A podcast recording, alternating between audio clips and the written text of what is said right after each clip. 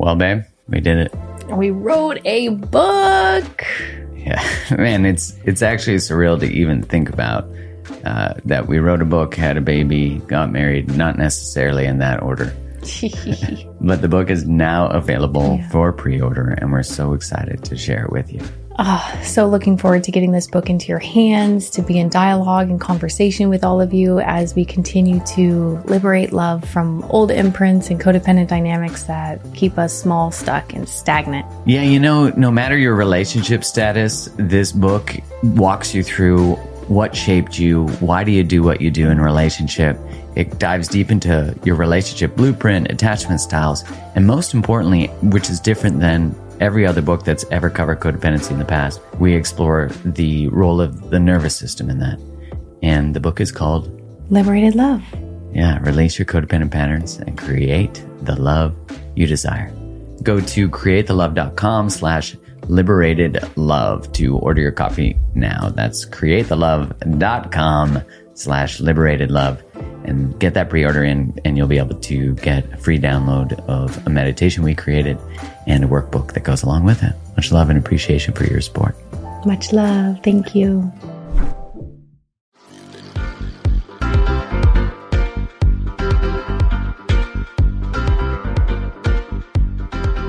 Hello and welcome to another episode of the Mark Groves podcast coming at you with a solo episode where it's just moi but even in saying that, I actually think of an English teacher that I had once who really, I gotta say, was an, an asshole. However, I remember once I raised my hand at the back of the room, and this was a lesson worth that class in and of itself. And before I answered the question, I said, I just wanted to say, and the teacher said to me, Don't ever start a sentence with that because you minimize everything you say after that. So, you know what? She might have been a little hard on me. Actually, she was incredibly hard on me. However, that lesson in and of itself was a beautiful one. So, if you do start your sentences with just, or I just wanted to say, or it's just me, it's not just you. Bring all of you.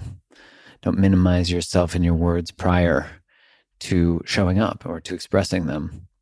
It's interesting because in doing that, we're trying to not take up space, not too much space, not be too much, not be too loud, not overwhelm someone, protecting people from their own experience of us. But in that, we turn down our light, we turn down our shine, and we don't do any service to the world from that perspective. We don't do, we're such a disservice to the world, but also ourselves. And it's interesting because the whole premise behind that is to not be that big because we're afraid if we are, we will, one, make people uncomfortable, but that will lead to likely experiencing rejection and abandonment.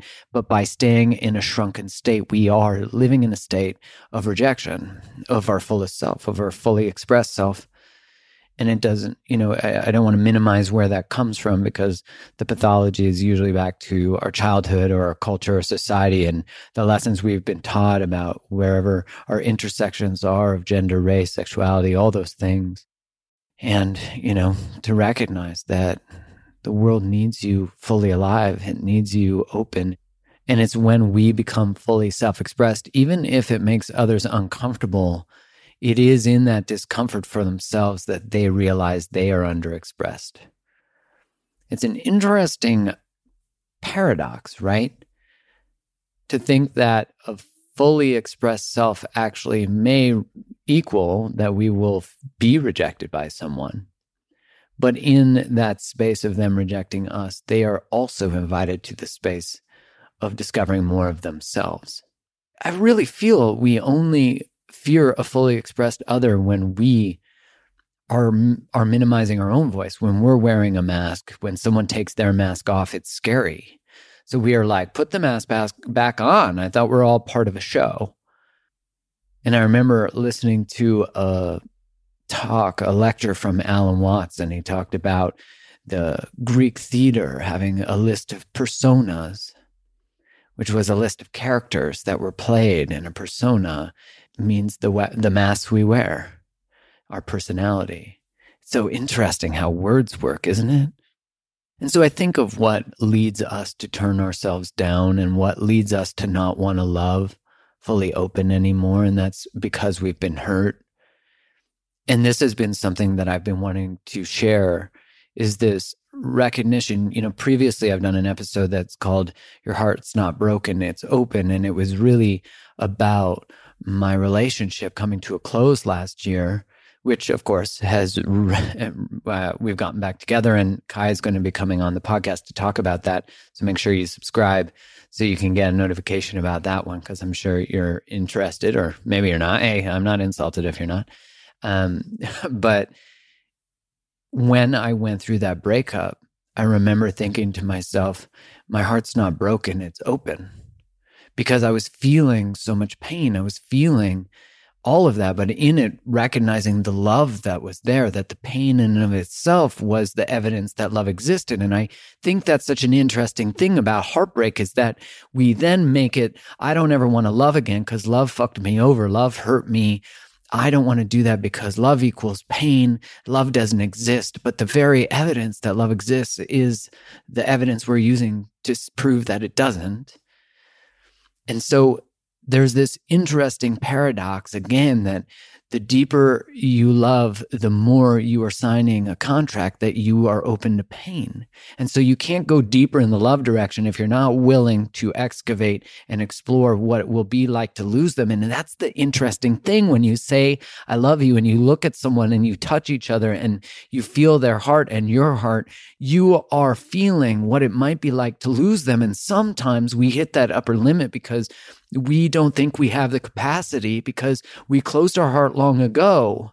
And we have all these ways of preventing ourselves from getting hurt by choosing people who are unavailable or only having friends with benefits. And none of that is a judgment on that. But we stay in these parameters where we control the depth of intimacy. And maybe we don't date people who challenge us, who could love us, because that in and of itself is a strategy to never actually experience that pain again the full level of the pain. So we might be in a comfortable level of pain, but we know we can tolerate that. We know that we can live with a certain level of depth.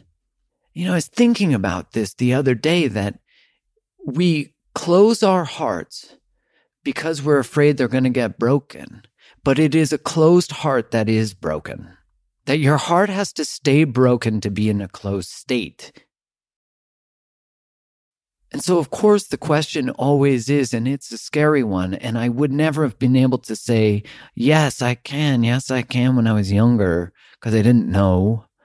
The question is, can you stay open when you have every reason to close it? And this pertains to whether you're single or in a relationship. Because if you're in a relationship and you're hitting the upper limits or you're losing attraction with your partner or there's the connection's gone and all these things, it's like, where have you hit your upper limit? Hey, it's Kaley Cuoco for Priceline. Ready to go to your happy place for a happy price? Well, why didn't you say so? Just download the Priceline app right now and save up to 60% on hotels. So, whether it's Cousin Kevin's Kazoo concert in Kansas City, go Kevin, or Becky's Bachelorette Bash in Bermuda, you never have to miss a trip ever again. So, download the Priceline app today. Your savings are waiting. Go to your happy place for a happy price. Go to your happy price, Priceline.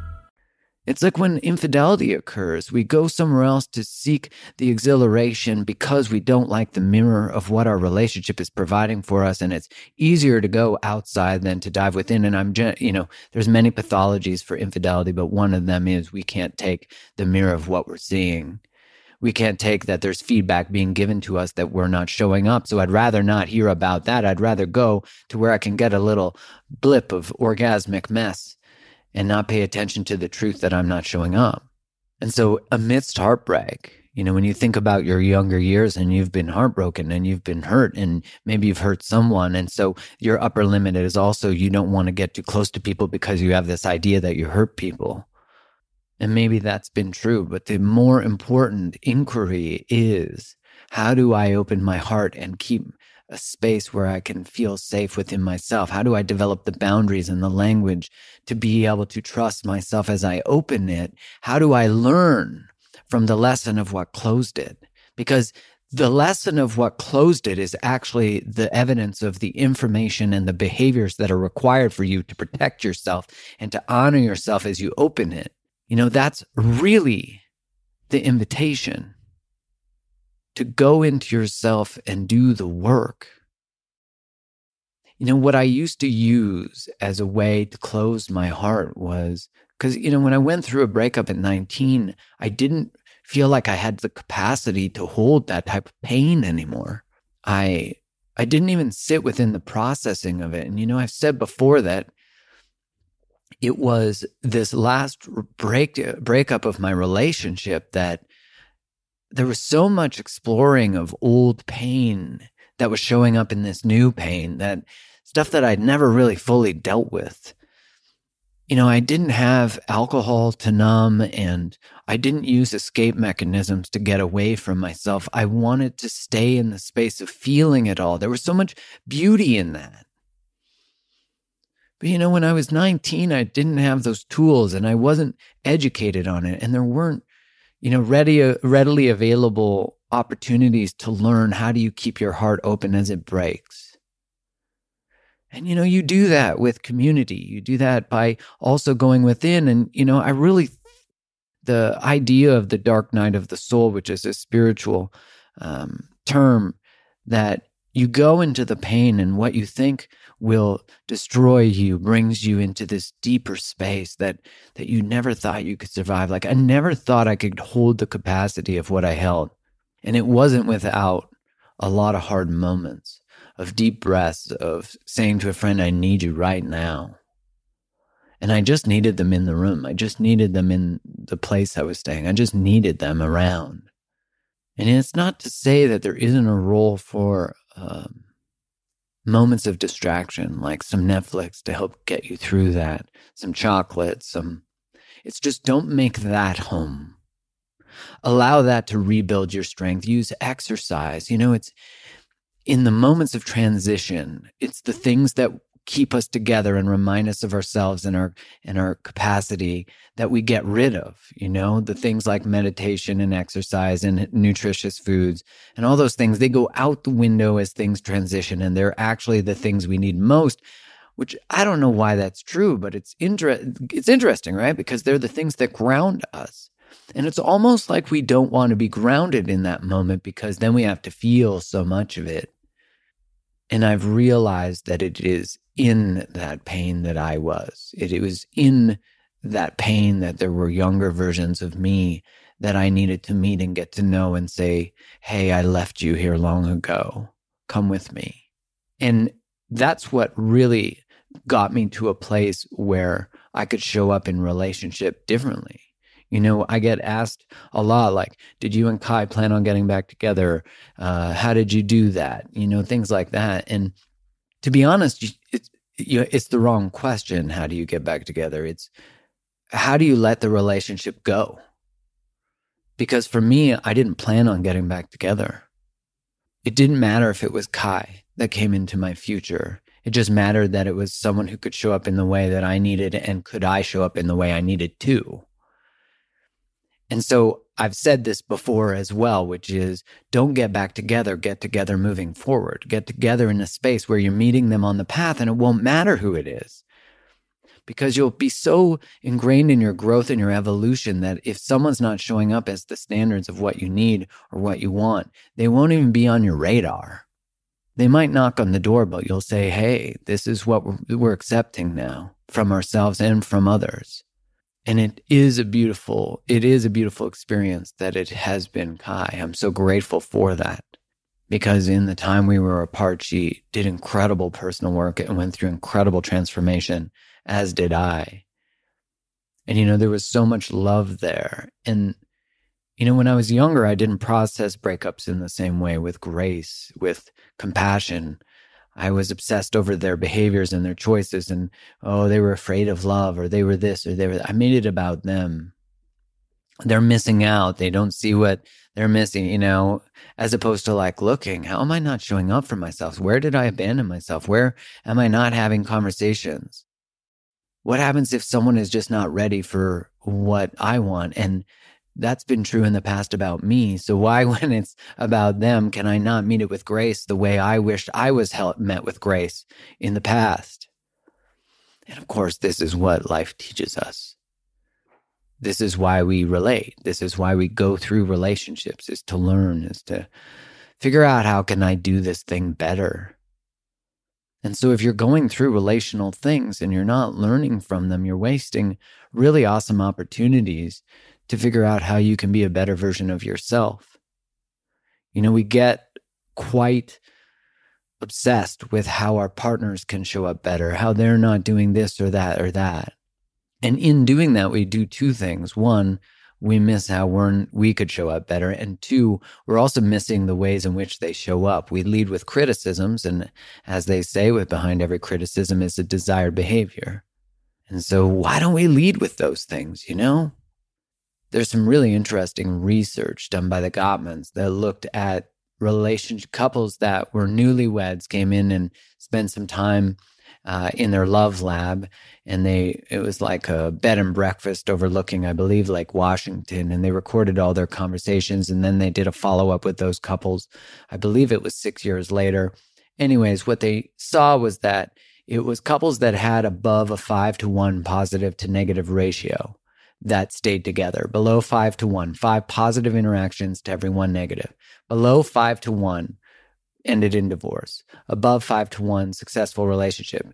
Uh, relational masters were around seven or eight to one.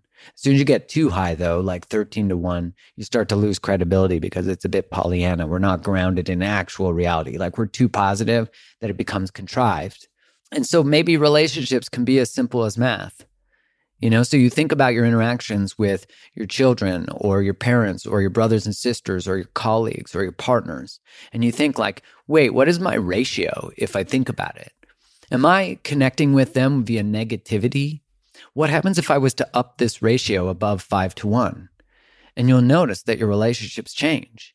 Like I remember with one of my friends, often when I would speak to him, I would be like, Hey, why haven't you done that yet? Hey, have you noticed this? And really from my, you know, righteous perspective, I wanted to help him. I wanted him to pursue his passions that he was so good at. And I realized I was always leading with a criticism. And when I started to say, Hey, I noticed you did that. Oh, hey, I did. And I noticed when I did the math, I started to raise the ratio. And all of a sudden, one day he called me and was like, Hey, can I get some relationship advice? And I was like, Whoa, this has never happened. So think about how math can change your relationships, right? Whoever knew math? I was good at math as a kid, but certainly was never going to be my life.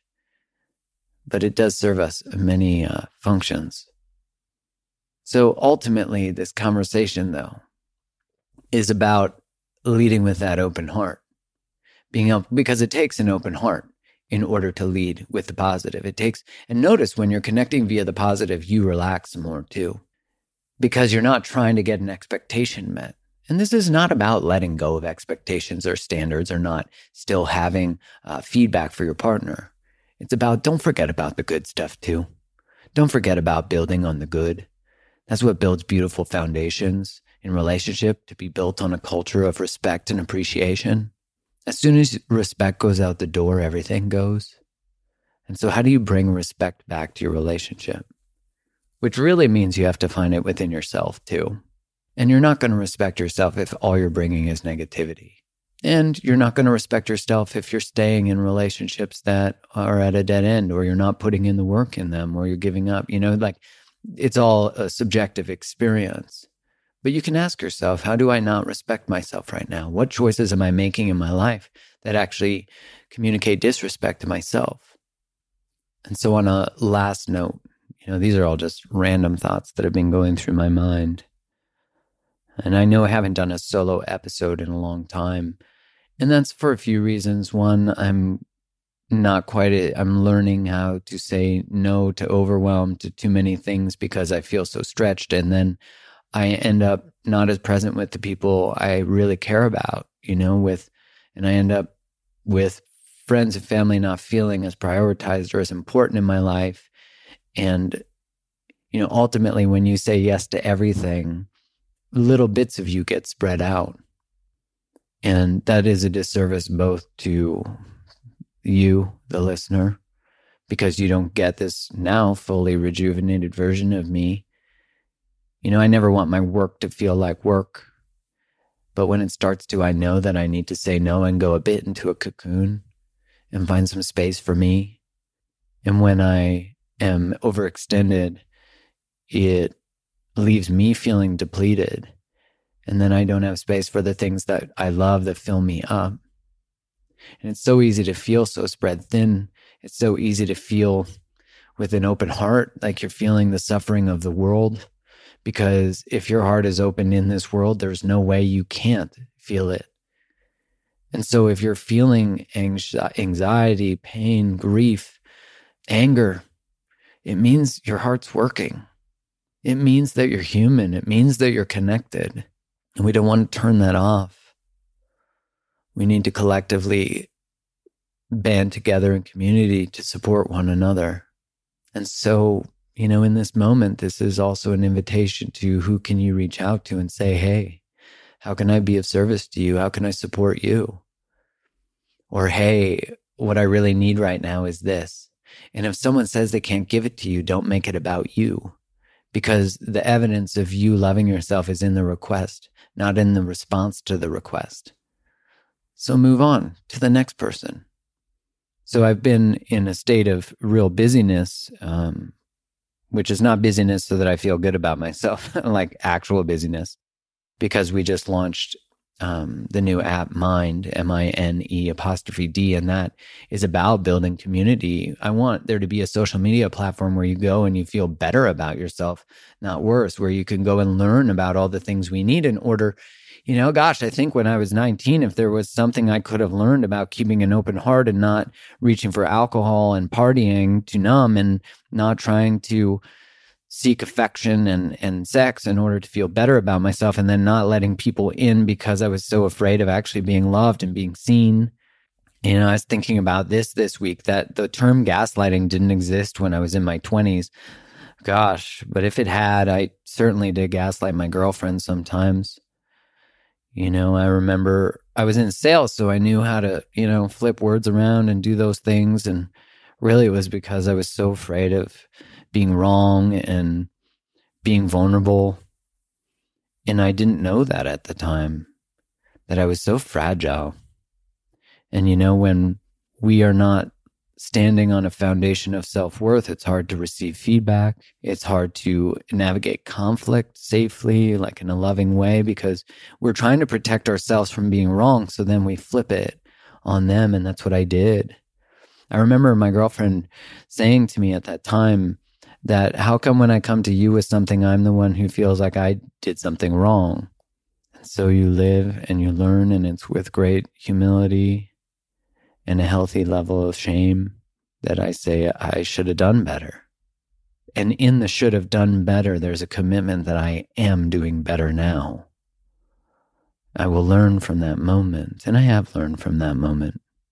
You know, I remember really battling this reputation, let's call it. it was a reputation that I was a player. And you know, the egotistical male part of me, and I'm going to do a podcast episode, a solo one on masculinity soon, because that's been brewing up for me and I'm excited to talk to you about it. But that egoist part of me was sort of proud of that title because it meant I was charming and attractive and unavailable and mysterious. And I'm articulating it now, and and this is based on my memory of myself. I might have some inaccuracy here, and there's some shame telling you this. But there's freedom in telling you this too, because it's sort of taking that part of me out of a box that had some sort of arrogant pride to that and saying, you didn't mean to you showed up that way because you were hurting. It was because you were afraid. It's because you hadn't processed your hurt and your pain and your loss from breakups and betrayals. And you know that saying that hurt people hurt people. Man, it's so hard to let people close when you've experienced betrayal and hurt and when you've even betrayed and hurt other people because, you know, we think closeness will bring that part of me or closeness will make me betray myself. And it was only really through the recognition of who do I want to be and how do I want to be remembered? What do I want this life to mean? When we think our life is just about making money and being a good provider or being a great parent or whatever it is, which is not, I'm not minimizing any of those things. But when our goals in our life are set on outcomes, then it doesn't actually affect the values with which we might live by. And what I mean is, we might try to achieve that outcome at the cost of things. And it was when I had the recognition that the legacy I wanted to leave, which wasn't I had to have a big legacy or that it needed a famous legacy. I just mean literally the memory of Mark Groves. What would my eulogy be like? It was the recognition that I wanted to leave a legacy where I had integrity and I stood for things that mattered. And so the real question for you is what legacy do you want to leave? And and make that legacy about your values, about the character that you're going to be remembered for. And if currently the choices in life you're living don't align with the character and values that you hope to leave as a legacy, it is in any moment you can turn that around you can claim and and and repair the ways in which you haven't and and that shows character right resilience humility to turn around and say i did was i was doing the best i could then but now i know there's better available and so it's in the recognition of that and then the desire and the intention to live with that. And so you might ask yourself in every moment that you're making a decision is this in alignment with the legacy I want to leave? Is this in alignment with the integrity that I want to live by? Is this what I want to teach other people through my actions? What choice is courageous versus safe?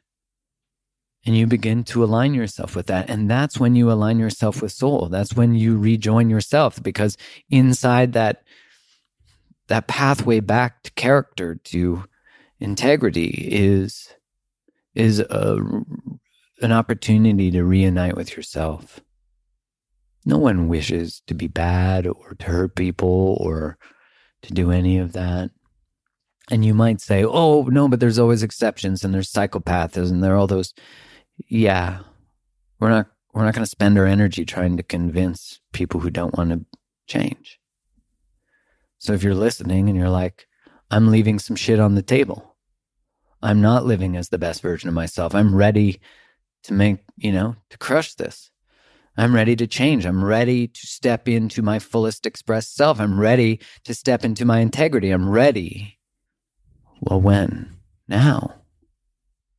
And so write out your top three values that you want to live by. And then you do an audit of your life. Where are you not in alignment with those values?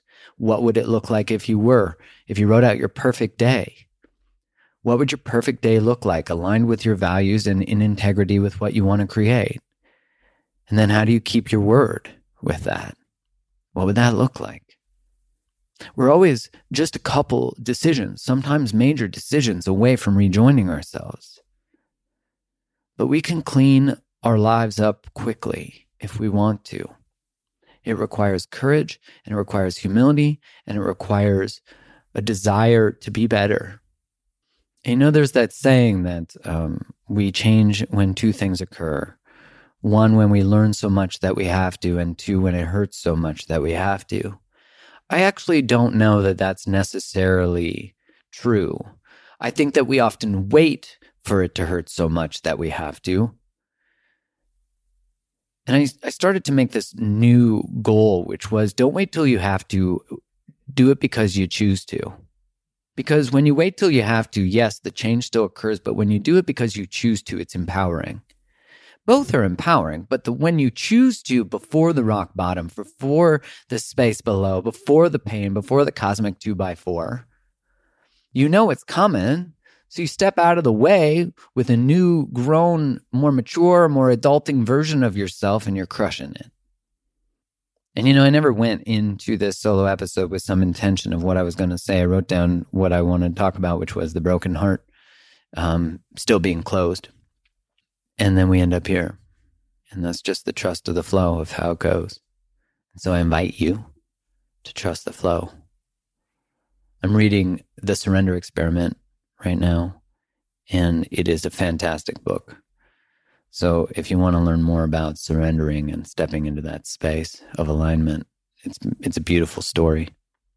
So with all that said, I leave you with so much love and so much appreciation. Thank you for supporting this podcast and and throughout this year of crazy, you know, last year it's been a year since Kai and I broke up and and we reunited and sort of explored things sort of gently and officially came uh, out to the public as being together in September, and there's a lot of questions about that, and I'm gonna we're gonna share that story and more about our breakup, and um, you know I, I'm really grateful for you for this opportunity to be here on this planet at this time, having these conversations, and just to have the platform to do this. I mean, it's such a honor.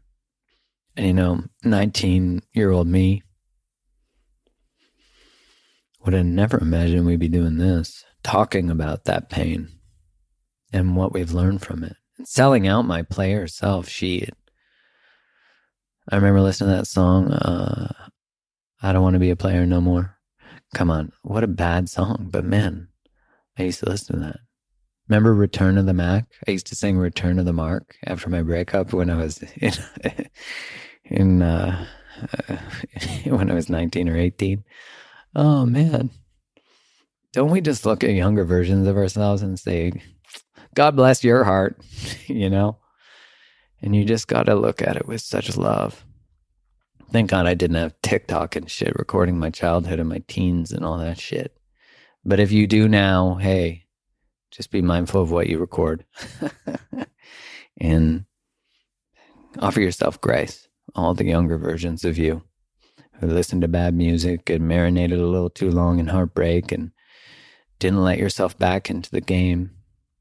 I was on a Mind Live the other day, and a woman said to me that she hadn't dated in five years. And I'm like, there's no reason to punish yourself or to believe that you can't develop the tools to get back into it. To starve ourselves of connection as a way of avoiding pain is to live in the pain of not experiencing connection. And so it is my ask of you that you lean into opening your heart. And again, it doesn't matter your relationship status. It's how can you open it further? How can you find grace? How can you communicate better? How can you love more?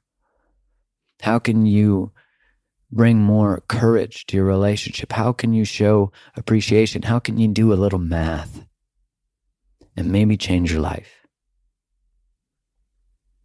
It's a gift to all of us when you do. Much love. Thanks so much for tuning in to today's episode. If this episode resonated with you, one of the best ways to support the show is to go subscribe to the podcast so you don't miss any more. Leave a five star review on Apple Podcasts or wherever you listen to it, or share the episode with your community on Instagram or whatever social place you like to hang out. This helps get it into more people's ears, and I'm so grateful for your support always. Thanks again for tuning in. Much love.